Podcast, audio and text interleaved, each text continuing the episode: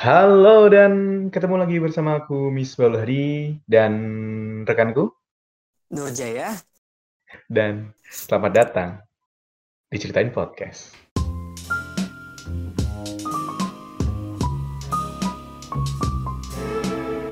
Podcast kali ini datang dan dibawakan dari minggu keempat bulan Maret tahun 2020. Dan kali ini kita akan membahas apa-apa yang terjadi di Indonesia akhir-akhir ini yaitu merebaknya virus corona atau bahasa kerennya COVID-19. Dan banyak sekali pemberitaan terkait kasus ini banyak sekali berita di luaran sana yang membahas tentang kasus ini. Pada podcast ini dibuat, yaitu pada tanggal berapa? Tanggal berapa, Mas? 20 Maret 2020. Oh, 20 Maret. Eh, 20 Maret. 22. Oh, 22, 22 Maret. Maret. Iya ya, 22 Maret 2020. Siap. Di Indonesia sendiri kasus yang sudah terkonfirmasi yaitu 514 kasus dengan tambahan 64 kasus. Dan yang sembuh adalah 29 dan yang meninggal adalah 48. Ya turut berduka cita kepada saudara kita yang meninggal karena virus ini. Semoga tidak ada pertambahan jumlah lagi. Oke, berita pertama mungkin sudah sempat dengar dan sudah terdengar di mana-mana yaitu Menhub kita Pak Budi Karya Sumadi juga positif corona. Menurutmu gimana, Mas? Apa nih? Gimana apanya nih? Ya, kayak ini padahal di lingkungan pemerintah loh, tapi masih bisa kena. Uh, ya, kalau bagaimana? menurutku ya, itu sendiri kan emang latar belakang bapaknya kan emang belusukan di bidang apa sih? Aku belum baca soalnya. Menhub, Menteri Perhubungan. Jadi kayak semisal nah, apa iya. namanya? Ya entah perhubungan gitulah, jalan-jalan atau Ya intinya Menteri Perhubungan kan yang kena ya kalau menurutku ya itu ya sangat wajar karena emang bapaknya langsung uh, berkomunikasi langsung ketemu orang-orang dengan ya bukan cuma orang Indonesia kan berhubungan dengan orang yang di luar Indonesia juga ya otomatis untuk kemungkinan dia terkena virus ini ya mungkin. Dan orang se kita katakan bisa kita katakan se gimana ya? Elit atau se apa menteri itu bisa kena. Padahal perilaku hidupnya ya bisa dikatakan lebih bersih daripada yang kita-kita itu loh. Jadi potensi untuk semua orang pasti ada, ya nggak? Untuk semua orang pak itu pasti ada potensi buat penularan betul, dan menularanin. Oke, untuk berita kedua yaitu Wali Kota Bogor, Bima Arya, positif ya, positif. Terinfeksi virus corona. Ini banyak banget ya kayak pejabat pemerintahan, stakeholder itu yang positif. Ini katanya, uh, beliau habis menjalani, apa namanya, kunjungan ke luar negeri, ke Turki dan Az Arze apa, lupa namanya, Azerbaijan. Bentar bentar, apa? Azer apa, ya itulah. Yang Ya gimana ya? Menurutmu gimana, Mas? Ya karena emang virus ini kan tidak mengenal siapa orangnya yeah. dan siapa berapa usianya kayak gitu kan. Ya cuma emang ada beberapa kemungkinan karena emang yang lebih tua emang lebih rentan terkena kan. Jadi kalau terkena siapa yang kena itu ya tidak mengenal siapa. Walaupun oh, iya. presiden pun ada kemungkinan kena. Untuk berita yang sudah terkonfirmasi dari portal-portal media juga menyebutkan bahwa mayoritas yang meninggal karena virus ini adalah mereka yang sudah lanjut usia, sekitar umur uh, berapa ya? 50 ke atas gitu lah. Jadi kayak mereka yang mempunyai daya tahan tubuh, ya nggak imun, imunitas kan semakin tua kan imunitas kita kan semakin lemah kan. Hmm, betul betul. Itu yang apa namanya terinfeksi dan meninggal. Dan banyak sekali aku baca di media-media orang yang dia nggak ada gejala apa-apa, ya nggak ada gejala apa-apa ini, panas enggak, dia batuk enggak, dia apa namanya dia bersin bersin hmm, pokoknya enggak. sakit apa pun ya. Iya nggak apa pun. Itu di Amerika ada yang ternyata dia dia didiagnosis positif. Jadi kita nggak tahu kayak semisal kita nih sehat. Kita ini sehat banget. Gue sehat ini ya. Jogging terus kayak pagi. Tapi kita ah, nggak tahu kalau di dalam tubuh kita tuh ada virus emang dampaknya itu nggak dirasain kita kita tuh enggak tapi hmm. bisa saja keluarga di rumah, teman-teman kita waktu kita apalagi kayak orang tua kita yang sudah tua gitu bisa kita tularkan ke mereka. Jadi ini jadi bagi para pendengar yang semisal kalian kayak ngeremehin. Oh ya, mau ngomong-ngomong soal ngeremehin, dulu sih ingat gak waktu virus ini sebelum di Indonesia belum ada kasusnya sekitar sebulan yang lalu kira-kira ya. Ingat nggak ketika banyak meme di Twitter, meme di Instagram, banyak sekali kayak ngeremehin okay, virus okay. ini. Oke, okay, aku lihat, aku lihat. Kayak ngeremehin banget virus ini loh. Kayak dulu kan aku tuh kayak dulu juga nggak mau ngeremehin virus ini, tapi lihat orang-orang tuh kok pada ngeremehin gitu ya. Kayak oh, Indonesia tuh kebal. gitu loh. Pada santai, akhirnya ujung-ujungnya kayak gini deh. Ingat gak kayak, wah tolak angin apa namanya masuk angin. Kita kan sering masuk angin. Jadi kebal lah iya. Kelakuan orang Indonesia emang hebat-hebat sekali kan ini oh ya aku mau ini aku mau ngomong. Gimana? Terkait hal tadi ya yang katanya orang yang sehat-sehat pun dia ternyata uh, positif virus ini kan malah aku mikir tuh pernah mikir gini loh jadi sebenarnya orang semua orang tuh terkena virus ini cuma dia tuh belum dicek positif atau enggaknya gitu kan. Jadi sebenarnya kayak aku pernah mikir gitu loh. Orang tuh sebenarnya positif corona. Cuma dia belum dicek akhirnya dia ya nggak tahu kalau dia positif atau enggak gitu kan. Cuma dia bisa menyebarkan itu ke mana pun. Ya gitu. Jadi dia emang nggak merasakan tapi dia pembawa corona itu menyebar ke mana-mana. Nah, ngomong-ngomong soal itu, Uh, aku juga sempat mikir sih, nggak mungkin di Indonesia cuma 500 berapa tadi? 5 14, nggak mungkin. Itu masih yang sudah menjalani tes dan yang belum menjalani tes ini itu masih banyak. Uh, berjuta-juta. Woi, nggak mungkin. Di Cina aja Masih berapa di Cina? Belum tes, yang belum tes berjuta-juta kan masyarakat Oh iya iya. Oh iya. 270 juta jiwa. Sedangkan oh, yang iya. dites itu baru berapa? Kurang dari satu juta kan? Yang baru dites ya ini baru 500 eh baru lim, berapa? Mungkin seribu lah. Kayak katakan seribu mungkin ya. Dan kita kayak gimana ya untuk pemerintah ya menangani kasus ini menurutku seperti kurang dari awal menurut perspektifku pribadi ya ini kayak pemerintah tuh kayak terkesan menutup-nutupi informasi dari masyarakat terkait berapa jumlah pasien yang positif atau apa itu pemerintah terkesan yeah. menutupi. Tapi juga ada gunanya. Gunanya apa? Gunanya biar masyarakat itu nggak panik dan sehingga mereka nggak panik buying, kemudian semua sembako jadi nggak ada di pasaran terus jadi harga melambung tinggi, terjadi krisis moneter, ah kembali lagi kayak 98 gitu loh.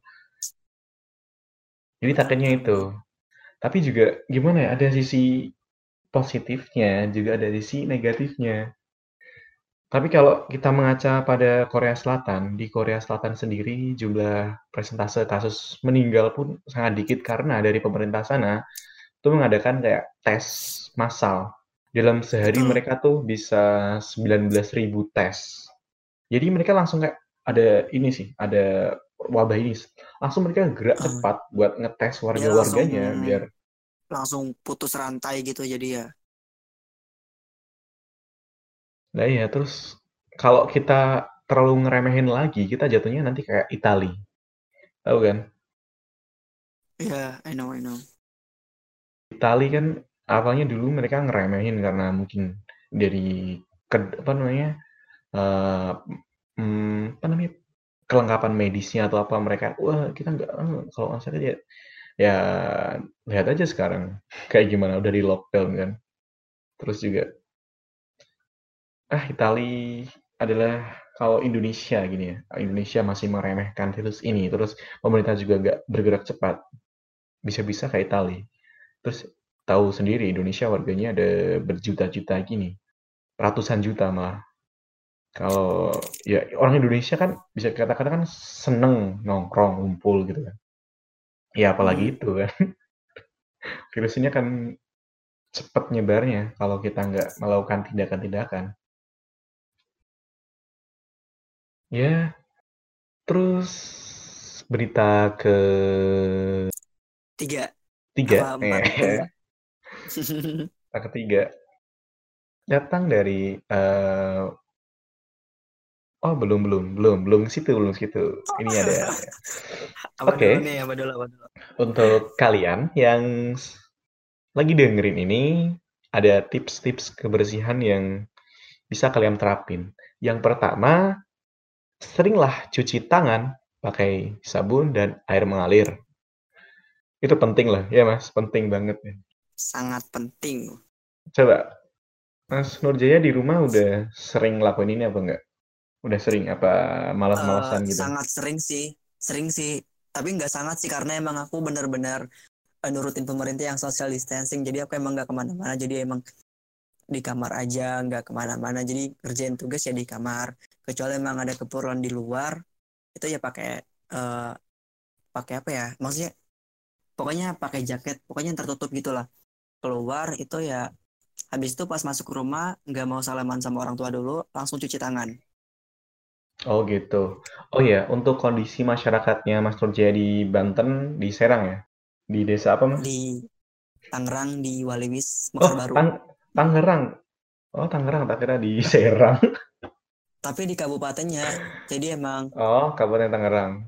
kalau di Tangerang kan emang ini ya masuk ke Banten sendiri ya. Banten sendiri kan emang provinsi kedua di Indonesia setelah Jakarta yang emang banyak yang mengalami corona kan. Iya karena emang ya apa ya masih pokoknya Jabodetabek itu emang udah udah bahaya gitu loh.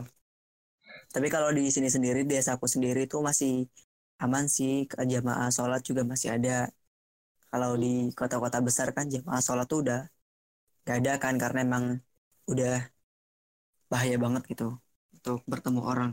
Di kondisi di desanya Mas Jaya itu udah kayak pada social distancing atau masih biasa situasinya? Masih biasa. Di sini lebih ke ngeremehin dan mereka bilang kalau udah mati ya mati. Eh, karena udah takdir Tuhan gitu. Udah takdir Tuhan gitu kan. sama sama di sini pun di desaku di Demak juga kayak gitu kayak masih pada belum awareness mereka tuh belum terbangun gitu loh. Ya mungkin yang apa namanya, mereka yang sadar itu mereka yang kayak milenial gitu. Padahal resiko terbesar penularan dan uh, fatality rate dan tingkat kematian terbesar adalah di mereka yang pada usia lanjut gitu kan. Tapi mereka nah, tuh nggak nggak ada informasinya sama sekali gitu loh. Kayak dari puskesmas itu belum ada sosialisasi sama sekali. Ini disayangkan kayak gitu. Kalau nih ya semisal pemerintah, jadi pemerintahnya sendiri, itu kan bisa langsung komando ke itunya kan, masing-masing puskesmas untuk sosialisasi. Dan sosialisasinya tuh nggak nggak ngumpulin orang, kalau ngumpulin orang malah. Sebenarnya pemerintah tuh, kalau aku baca ya, dia udah punya rencana buat sosialisasi dari masing-masing uh, kesmas tempat, puskesmas tempat gitu. Cuma emang geraknya aja yang lambat kalau menurutku. Karena emang aku juga pernah dengar sih pemerintah tuh bakal ngelakuin itu gitu. Jadi pengetesan massal yang nanti dilakuin ke puskesmas dari masing-masing daerahnya gitu kan biar ya ini pemutusan rantainya cepat gitu kan. Tapi emang geraknya yang lambat. Ya itu loh, sangat disayang sekali. Mungkin kalau di kota kan masih banyak yang aware tentang social distancing atau ya seperti itulah. Tapi kalau udah di desa, ini kan kita nggak tahu. Mungkin ya dari kota dan ke desa dia membawa virus dan masyarakat desa tuh nggak ada kesadaran terus nggak ada pengetahuan juga. Terus jadinya gimana? Ya malah diem-diem terus pada terinfeksi kan. Ya bahaya banget. Benar benar benar. Kalau aku sih di sini ya, cu cuci tangan itu agak sering. Nggak tahu kenapa. aku agak takut banget. Walaupun di sini di Demak itu belum ada kasusnya dan di Semarang itu baru ada berapa lupa aku. Oh ya, aku cek dulu ya di Semarang. Untuk di Semarang sendiri mana tuh? Oh ya ini. Di Semarang, oh di Demak baru ada apa ini? Di Demak ada 6 orang dalam pengawasan dan satu orang uh, satu orang yang PDP, pasien dalam pengawasan. Berarti kalau PDP jadi dia dirawat atau enggak ya? Lupa sih pengertiannya. Uh, eh, PDP adalah pasien orang PDP yang mengalami enggak, gejala enggak dirawat, dan dia enggak dirawat tapi dipantau gitu. Jadi dia check in berkala. Kayak dia masih diawasi gitu ya? Iya, diawasi ada gejala demam dan pneumonia ringan. Berarti kayak masih ada ada gejala ISPA. Berarti kayak udah ada sesak-sesak gitu. Berarti pasien dalam pengawasan tapi mungkin ya, mungkin baru gitu terus belum dites. Kayaknya gitu sih. Oh, dan di Semarang sendiri ada enam positif, 55 pasien dalam pengawasan dan 700 orang dalam pemantauan. Wow. Banyak Untung sekali. udah pulang dari Semarang. Tapi di Banten, oh, nggak banyak. iya, banyak banget astagfirullah di Banten tuh. Di okay, kecamatanku aja tuh ada satu yang PDP. Tapi dianya di rumah isolasi diri. Dia udah dibawa ke rumah sakit, isolasi di rumah sakit. Tapi mungkin baru dicek darahnya ya positif atau enggak uh, gitu ya. Wah, kalau positif gimana, Mas? Gak tahu sih soalnya katanya gini aku dengar dengar dari masyarakat sekitar tuh dia tuh emang kayak udah diduga gitu. Soalnya dia dari TKW gitu kan dia habis dari luar negeri. Jadi dia pulang ke sini terus demam gitu. Cek di rumah sakit ke rumah sakit daerah sini yang di tingkat pertama gitu nggak diterima. Akhirnya dia bawa ke tingkat kedua gitu ke rumah sakit provinsi kan. Akhirnya dia dirawat di sana dan belum pulang dan katanya itu juga masih belum tahu sih positif atau enggaknya masih dalam pengawasan itu. Oke, okay, untuk apa namanya tips kedua, kita tips tadi kita lanjut, oke? Okay? Untuk tips kedua yaitu cuci, ta cuci tangan saat tiba di rumah, tempat kerja atau sekolah. Kalau sekolah kayaknya nggak mungkin udah libur kan. Siap, cuci tangan. Betul, betul. Terus ketiga, gunakan cairan pembersih tangan atau hand sanitizer dengan kadar alkohol minimal 60% jika air mengalir tidak sedia. Jadi ya jangan gunain ini kalau tangan kalian kotor. Ini digunain waktu kondisi kayak misal nih tangan kalian bersih. Terus juga nggak ada air. Nah, solusinya adalah pakai hand sanitizer ini. Jadi itu solusinya. Kemudian yang keempat, tutup mulut dan hidung dengan saku terlipat saat bersin. Jadi ada etikanya gitu mas. Ada etika dalam bersin. Ini aku juga baru tahu sih. Okay. Tutup mulut dan hidung dengan saku terlipat. Jadi kayak ngedep gitu, dep, gitu. Iya benar-benar. Ya. Aku baru lihat di Instagramnya, di Instagramnya Kak Karena ya aku baru lihat di Instagram Kak Aku, aku juga baru tahu sih bersinnya di ini di tekuk Siku. namanya. Kayak ngedep iya, gini kan? set. Nah. aku juga baru tahu sih. Berarti gini ya. Set. Uh, dan uh, atau gunakan oh itu kalau kondisi kita nggak pakai tisu. Nggak ada tisu sama sekali. uh, kalau nggak nggak ada oh. tisu tapi dianjurkannya pakai uh. tisu jadi sekali pakai gitu. Ya tisu sekali pakai dong. Tisu langsung buang. Habis bersin buang Ya, ya dibuang dong. Masa gak dibuang? Terus tips kelima yaitu jaga jarak paling sedikit satu meter dengan orang.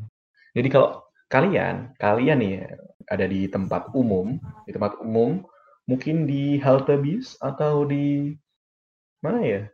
Di supermarket atau di apa? Jaga jarak. It's important, jaga jarak. Minimal satu okay. meter. Ya, Tapi kita kan gimana nih Mas kalau misalkan kalau misalkan sekarang kan meskipun kita udah social distancing ya, tapi beberapa tuh perusahaan itu masih mempekerjakan karyawannya. Terus aku juga masih lihat ada kemacetan, kerumunan manusia, lautan manusia gitu. Suka kalau sore-sore tetap masih ada ketika pulang kerja. Itu gimana menurut Mas? Aku aku juga bingung sih. Banyak sih ya apa namanya pabrik yang masih biasanya gitu buru-buru kan, yang jumlahnya banyak dan dia banyak banget itu. Iya. Biasanya kan buru-buru kan kalau pekerja hmm. kayak uh, pekerja kantoran yang tiap hari cuma di depan laptop kan mungkin bisa work from home kan, bisa kerja dari rumah. Iya. Kita pun kayak oh, mahasiswa betul. ini kan bisa kuliah dari rumah. Tapi yang mungkin nggak bisa itu apa? Pertama, ojol. Itu nggak mungkin kerja dari rumah. Gimana? Iya, nggak mungkin benar-benar. Caranya ojol kerja dari rumah gimana? Nggak bisa makanya ya ketika saat ini kayak ada gini, sebaiknya kalau bisa kita bersedekah dengan mereka yang nggak bisa meninggalkan pekerjaan mereka bekerja di rumah itu. Ada kejadian, aku pernah dengar berita, orang mesen GoFood gitu kan, ya semacam GoFood gitulah. Terus dia bilang sama bapaknya, "Pak, ini jangan diantarin ke saya. Ini buat Bapak aja. Woi. Wih, mantap mantap, mantap. Mas Nojo ya. Coba dicoba. uh, mohon maaf Pak, di sini kayaknya tidak terjangkau GoFood. ah, masa sih? Saking pelosoknya. Seriusan. Jarak desamu dari ke ke kota terdekat itu berapa kilo? jarak desa ke kota sekitar 19 kilo. Hmm, 19 kilo. Sama dong kayak rumahku ke eh oh enggak sih, lebih jauh malah rumahku rumahku ke Semarang ke kota itu ya oh, sama 19 itu kan kilo. Demak. Demak kan dia punya kabupaten kan di Demak. Eh, enggak. Iya, ada pusat kabupaten kan. Tapi maksudnya ke kotanya tuh ke kota ini loh. Jadi kan kabupaten kan punya ibu kota juga. Iya, ibu kotanya juga Demak. Hmm. Dan itu, sedikit cerita, kalau dari rumahku ke pusat kota Demak, itu memakan waktu satu jam. Sama-sama, sama. Sini juga satu jam. Rumahku ke Semarang, ke pinggiran lah, Semarang pinggir, itu 15 menit udah nyampe loh. wow, amazing sekali kan makanya aku tuh lebih prefer ngurus-ngurus apa tuh di Semarang nggak nggak ke itu nggak ke Demak jauh udah jauh terus apa namanya pantat begel sumpah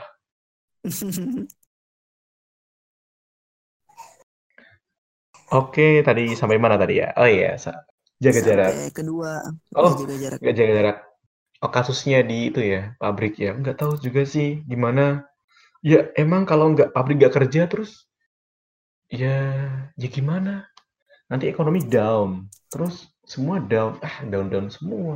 Krisis moneter dong. Ya gimana dong kalau misalkan semua justru kalau lebih bahaya tuh dibiarkan gitu gimana dong? Misal di suatu pabrik ada seribu karyawan dan seribu orang nih punya keluarga, dia punya anak, terus anaknya main ke mana, terus akhirnya bantah berantah itu. Kalau mikir penyebarannya kan sangat mudah sekali. Di udara aja dia bisa bertahan sampai dua jam apa tiga jam gitu. Nggak tahu sih. Oh ya mungkin mungkin ya mungkin. Dari pihak pabriknya tuh menyediakan mungkin ya mungkin persepsiku menyediakan masker dan sarung tangan kayak gitu kalau kita lihat di pabrik-pabrik pabrik-pabrik tekstil gitu ya yang sering di Semarang kan tekstil biasanya itu tuh para karyawannya dari sejak dulu mah, sejak dulu tuh udah dikasih itu, dikasih masker gitu udah sejak dulu. Ini aku nggak ngomongin sekarang, udah sejak dulu. Aku lihat dari teman-temanku yang udah kerja gitu kan, dari postingan mereka tuh, mereka udah biasanya udah ada dari perusahaannya. Mungkin kalau nah sekarang kayak kasus ini terjadi, mungkin dari perusahaannya kayak me, itu loh mengasih secara rutin. Kalau semisal dulu kan mengasih seminggu sekali atau sebulan sekali malah mungkin. Oh, maskernya, maskernya. Mungkin, ya maskernya. Mungkin sekarang malah jadi tiap hari biar ya karyawan mereka biar masih tetap sehat. Ya tahu dong kalau karyawan mereka sakit malah produktivitas dari pabriknya juga malah menurun kan. Jadi mereka kan pasti nggak mau, pasti mereka nggak mau. Tapi bukan bukannya masker tuh sekarang udah sangat langka ya. Wow, sangat langka sekali. Oh, aku juga bingung juga, sih. Soalnya, aku juga di sini udah nggak dapat nggak ada yang jual masker udah habis semua. Di Indomaret pun udah gak ada ya? Oh benar di apotek Indomaret udah nggak ada. Dulu sih aku pernah sama Muzadi gitu kan beli masker tuh sekitar bulan Januari itu masih banyak. Pasti karena memang ini kan dan masih murah. Kenapa aku nggak dari dulu borong masker aja ya? Astagfirullah, sudah persiapan dari Januari ya. Tapi padahal ini kan emang dari 2019 kan ya? Iya, saya dari di ya, iya. Santuy, tapi diem-diem pada nimbun masker. Kayaknya penimbunan masker itu dari awal kita kuliah sekitar bulan Februari awal. Iya, eh kita kuliah bulan kapan? Maret awal. Ah, kita kuliah kapan lupa? Kita kuliah kan tanggal bulan Maret awal. Oh, Maret awal. Ya sekitar oh. Maret awal sebelum Maret kayaknya sih udah terjadi penimbunan kan banyak kita banget. juga kuliah baru dua minggu. Oh iya terus libur sebulan. Wow. Astaga. Padahal baru libur tiga bulannya. Mantap. Kita tuh kalau ini ya, semisal prediksiku ya, prediksiku kita tuh kalau semisal virus ini terus menyebar dan terus terjadi banyak korban, kayaknya nuh, kayaknya menurutku grafiknya itu nanti bakal naik terus deh. Aku lihat dari ini loh, ya dari kondisi sekarang tuh kayaknya bakal naik terus. Dan prediksiku, gimana kalau kita diliburkan sampai Mei? Ada aku lihat di postingannya eh, Mbak Desi itu Universitas Ahmad Dahlan sampai Mei ya katanya. Mei. Iya sampai oh, sebenarnya itu bukan dari Ahmad Dahlan sih sebenarnya dari pusatnya emang udah mengeluarkan sampai 29 Mei. Wow. Tapi wow, kembali ya. lagi kan dari rektor universitas masing-masing kan nunggu kebijakan. Temanku aja nih ya, yang di Malang sama Surabaya sebenarnya mereka tuh pengen pulang. Tapi karena kebijakan rektornya itu sampai minggu depan doang udah masuk lagi yang kebijakan awal jadi mereka enggak pada pulang. Sampai akhirnya sekarang udah lockdown udah kereta udah nggak beroperasi. Jadi mereka udah sulit. Sumpah kereta nggak udah nggak beroperasi? seriusan di Jakarta tuh udah nggak ada kereta masuk dan keluar lagi.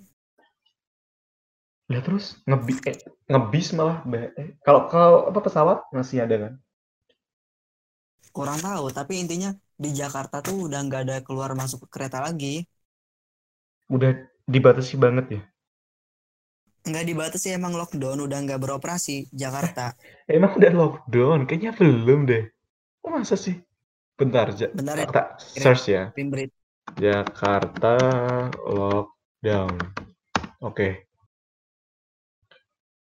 Jakarta hari ini mulai lockdown. Ah, One day ago. Benar, ini liputan 6, berita liputan 6 kita baca. Cek fakta, klaim Jakarta Jakarta besok mulai lockdown dan warga luar dilarang masuk beras. Masuk bukan berasal dari koran Tempo. Oh, ini review dari ini. Berita koran. Oh. Mana beritanya? Coba tak baca.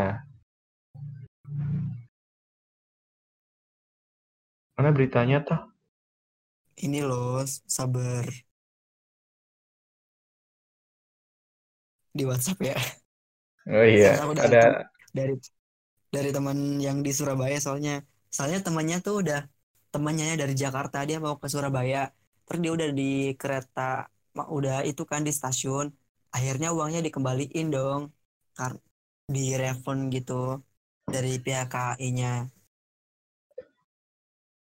terus aku bilang kan gini sama temanku mungkin suhu tubuhnya lebih dari 38 kata dia enggak.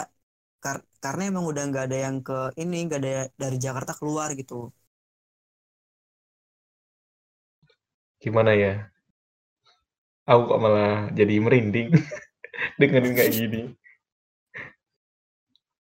Ya itulah kayaknya menurutku ya Sampai nanti bakal itu kan lihat ini nggak yang di Rusia ya yang yang singa-singa itu dikeluarin biar nggak ada manusia yang keluar. Itu meme bukannya itu cuma Enggak. meme. Oh oke okay, oke okay, oke. Okay. aku nggak tahu kebenaran itu itu cuma meme. Itu cuma meme. Dan aku juga nggak mau share.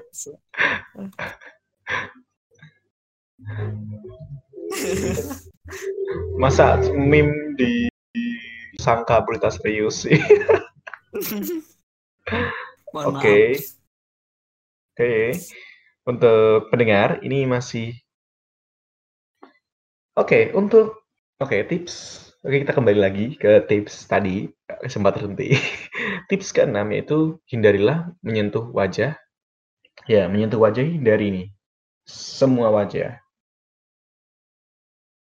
Karena virus itu bisa masuk lewat mata. Ini mata bisa masuk loh.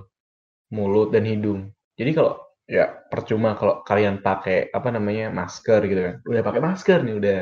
Mm-mm. tangan kalian ngeraba-raba.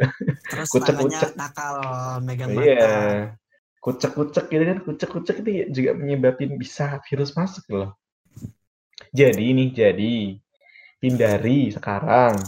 Ini aku aja udah apa namanya udah berusaha lah buat ngurangi kan biasanya hidungku tuh gatel gitu kan hidungku gatel sumpah ini aku cara garuknya tuh susah Terus akhirnya pakai apa? Ya pakai ini bibir. Aduh, kocak-kocak. Gimana caranya dah? Ini, ya gitu. Bibirnya dinaikin terus, oh, oh sumpah. Ya emang nggak boleh. Kecuali mungkin kalau tangan kalian, oh ya bisa sih pakai apa namanya siku eh siku bukan sih ini loh Gimana ya, kadang tuh ini, hidungku sering kayak gitu. Jadi kadang aku pakai siku nih ya kadang, terus aku pakai tangan, kalau tanganku udah cuci tangan nih, udah cuci tangan bersih banget gitu kan. Nah, baru boleh. Aku itu aku ya, nggak tahu dari Menkesnya gimana. Oke. Kemudian kita ngomongin topik yang satunya lagi, yaitu Topik apa Mas? Kuliah online. eh, siap, siap, siap. Ayo, ayo. Oke, di kuliah online ini pastinya kalian para mahasiswa sudah ada di kos yang nggak bisa pulang ya kasihan sekali ya kasihan sekali yang belum pulang aduh. kalian yang di rumah tapi sinyalnya susah. Bener-bener dan boros paket karena nggak ada wifi kayak kalau di rumah. Kalau di sana di kos bebas wifi-an. Iya. Jadi kalian yang masih di kos bersyukurlah. Bersyukurlah. Karena yang sedang di rumah susah sinyal. Bener-bener oke dan menurutku uh, bisa aku akui kalau kuliah online ini memang cara yang tepat untuk kita meneruskan perkuliahan di tengah situasi seperti ini. Ya memang tidak bisa dikatakan solusi paling ampuh untuk tetap kita bisa fokus materi memang nggak nggak bisa kayak gini loh. Kadang ada dosenku yang cuma ngasih materi gitu, cuma ngasih nyoh materi gitu. Silakan dibaca. ini tugasnya dikerjain hmm. wah kadang tuh sebenarnya aku tuh kadang males ya baca materi jadi langsung ke soal gitu jadi kan soal beneran loh dosen kan ngasih gini e, ini materinya ini soalnya nanti soalnya dikerjain dikumpulin. Dia aku nggak baca materi aku langsung ngerjain soal habis itu langsung kumpulin. Udah dan bahkan men menurutku tugas dari kuliah online ini itu lebih banyak dari tugas waktu tatap muka sumpah. Ada nih kadang dosen-dosen yang masuk kelas itu cuma ya sekitar sebentar lah, mungkin setengah dari berapa? Kalau dua SKS ya satu SKS itulah itu masuk cuma segitu. Dan hmm. nggak hmm. pernah ngasih tugas ada dosen kayak gitu. Wih the best banget tuh oke okay, I love you I love you. Ada ada malah. gitu emang. Ada ada. Malah sekarang. Tapi ya aku mau cerita aku mau cerita yeah, yeah. Jadi emang dosanya tuh emang santai, terus dia cuma nyuruh kita buat diskusi, kelompok, presentasi di grup. Tapi anak-anaknya itu nggak mau gimana ya? Jadi tuh sebenarnya jamnya jamnya udah habis, tapi setelah itu tetap masih ada ngirim pertanyaan, masih ada yang diskusi sampai akhirnya sampai jam sekitar jam 9 malam itu masih diskusi. Sampai akhirnya 9 malam. Sumpah jam 9 iya. malam. Sumpah beneran ini tuh sampai akhirnya aku kunci grupnya biar nggak ada yang bisa ngirim itu masih diskusi maksudnya diskusinya linear diskusi soal materi apa yang lain? Masih soal materi. Wow hebat sekali wow. Hebat sekali bapak Nurjaya. Bukan aku ya aku mantau. Dan ngelihat ini tuh apaan sih udah malam loh. Ganggu-ganggu dosen aja gitu kan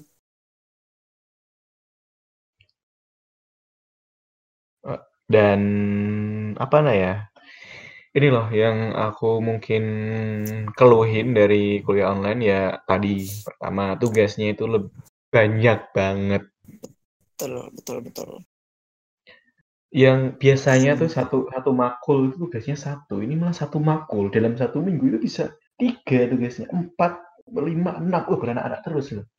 Waduh, mantap, mantap. Aku belum pernah ya. tuh. ada dosen kayak gitu? Emang ada? Ya tergantung dosen-dosennya sih.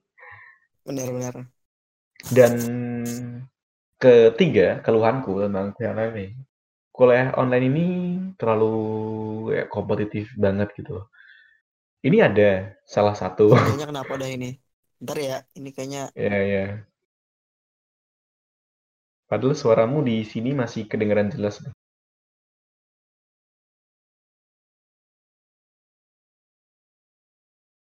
Halo, halo, halo, halo. Halo, halo. Ini udah terhubung lagi tadi Oke, oke, oke, oke, oke. Dan keluhan ketigaku tentang kuliah online ini adalah ini kuliah online ini kompetitif banget loh. Ada makul yang kayak jawab pertanyaan ini dengan cepat. Nanti yang cepat menjawab ke grup uh, saya kasih nilai. Wah. Langsung lah. Lalu gimana tuh gimana tuh gimana? Iya, kayak gitu. Jadi kompetitif banget gitu loh. Langsung ada yang ngirim ya 10 jawaban bus gitu. Waduh, kan harusnya satu-satu gitu kan. Nah, ada nih ya, ada yang aslinya dia pendiam. Itu waktu kuliah kayak gini justru jadi gak pendiam. Ya bagus, aku oke bagus, emang bagus. Tapi, tapi nih ya diteruskan dong sampai nanti, sampai perkuliahan.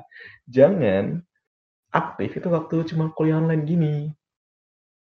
Gitu, oke?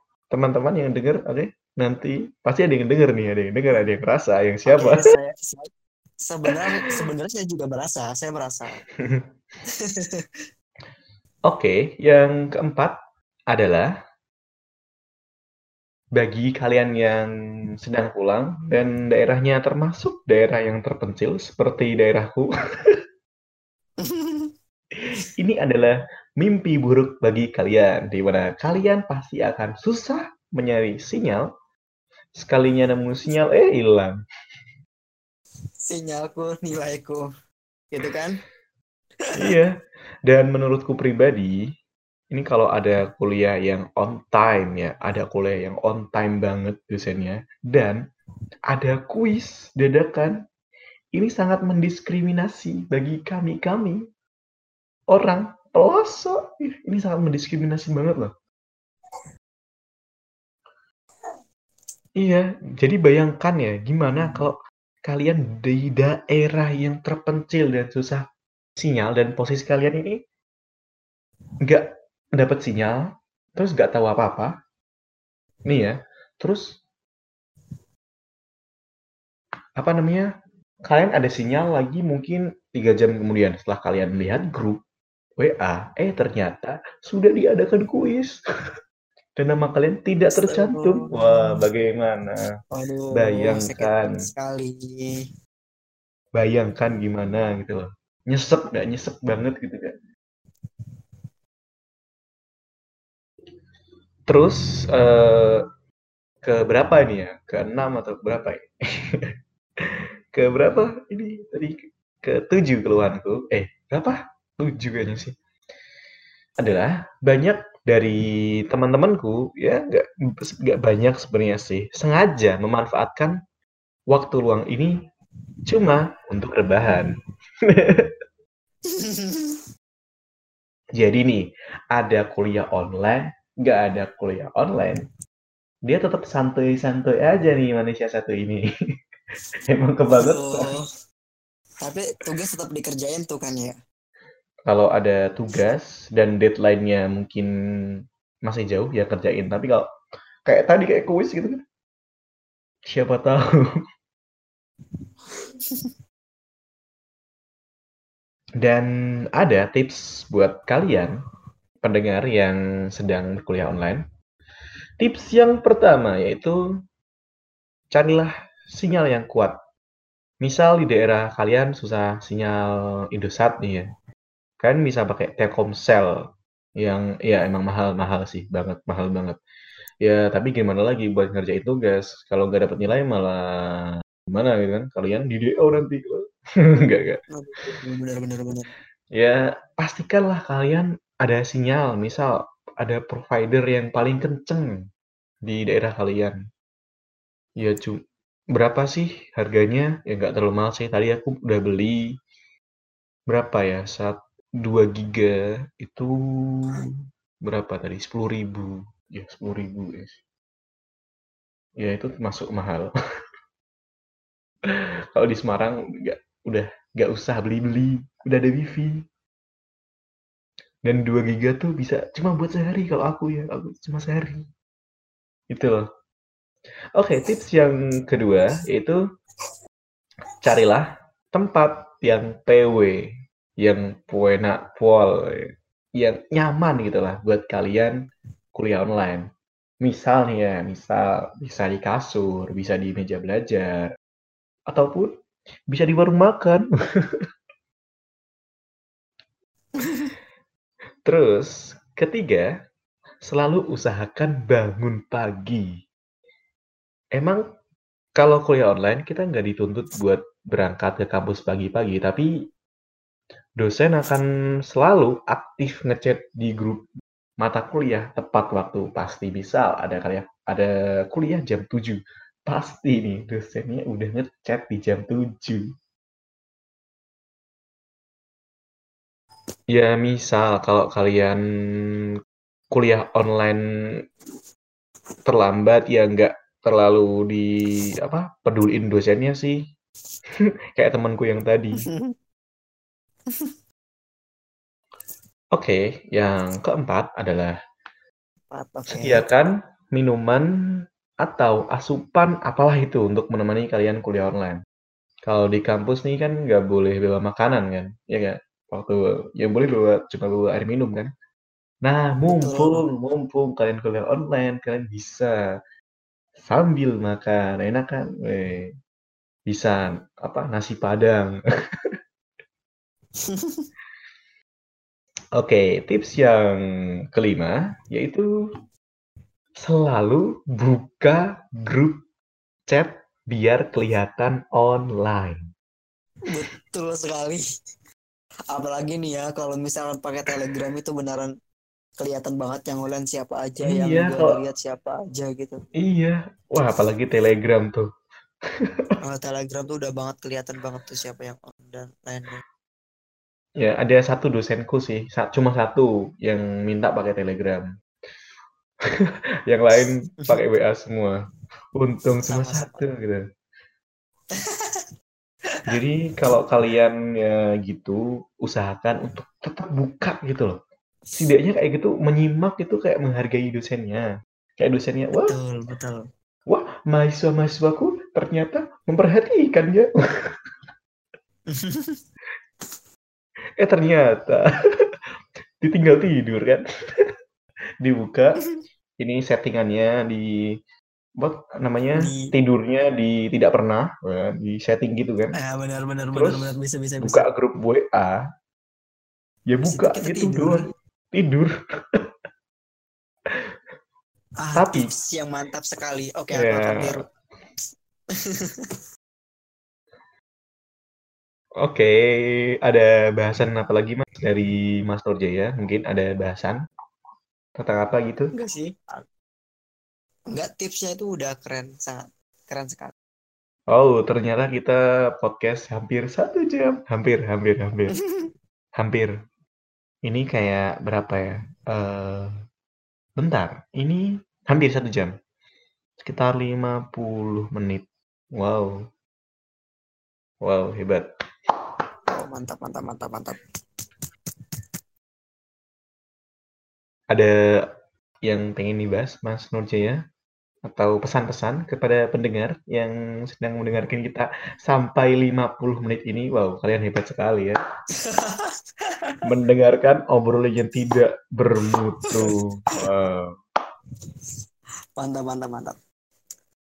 Ya, Ada nggak, Mas? Dari aku ya, kalau dari aku ya meskipun kita kuliah online kita tuh jangan nyepelein materi yang diberikan gitu mungkin kebanyakan uh, uh, aku sendiri sih biasanya gini ya kalau kuliah tuh oke okay, aku dengerin dosen terus aku nyatet gitu kan. Tapi kalau kuliah online tuh kayaknya nyatet buat nyatet tuh malas gitu apalagi baca gitu kan. Yang penting kita udah ngerjain soal habis itu ngirim dan kita kelihatan aktif itu udah cukup. Mungkin sebagian orang kayak gitu. Tapi kalau menurutku jangan karena memang materi-materi yang diberikan itu penting jadi tetap kita harus uh, ngulas. Mungkin kita kalau misalkan emang nggak mau nyatet minimal kita benar-benar baca dan nyimak apa yang dosen berikan gitu kan. Meskipun nggak dosen jelasin kayak dosen tuh ngirim PPT doang ya tetap kita harus nyimak harus belajar dari PPT itu gitu loh. Oke sih itu kalau dari aku.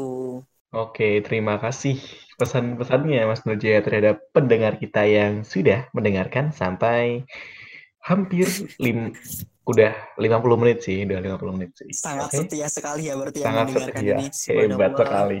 Kalian gabut sekali, hebat. Oke, okay, mungkin cukup saja podcast kita hari ini. Nama aku Miss Wali dan dan aku Nurjaya. Pamit undur diri. Dan sampai jumpa. I hope you guys enjoy this podcast and until next time.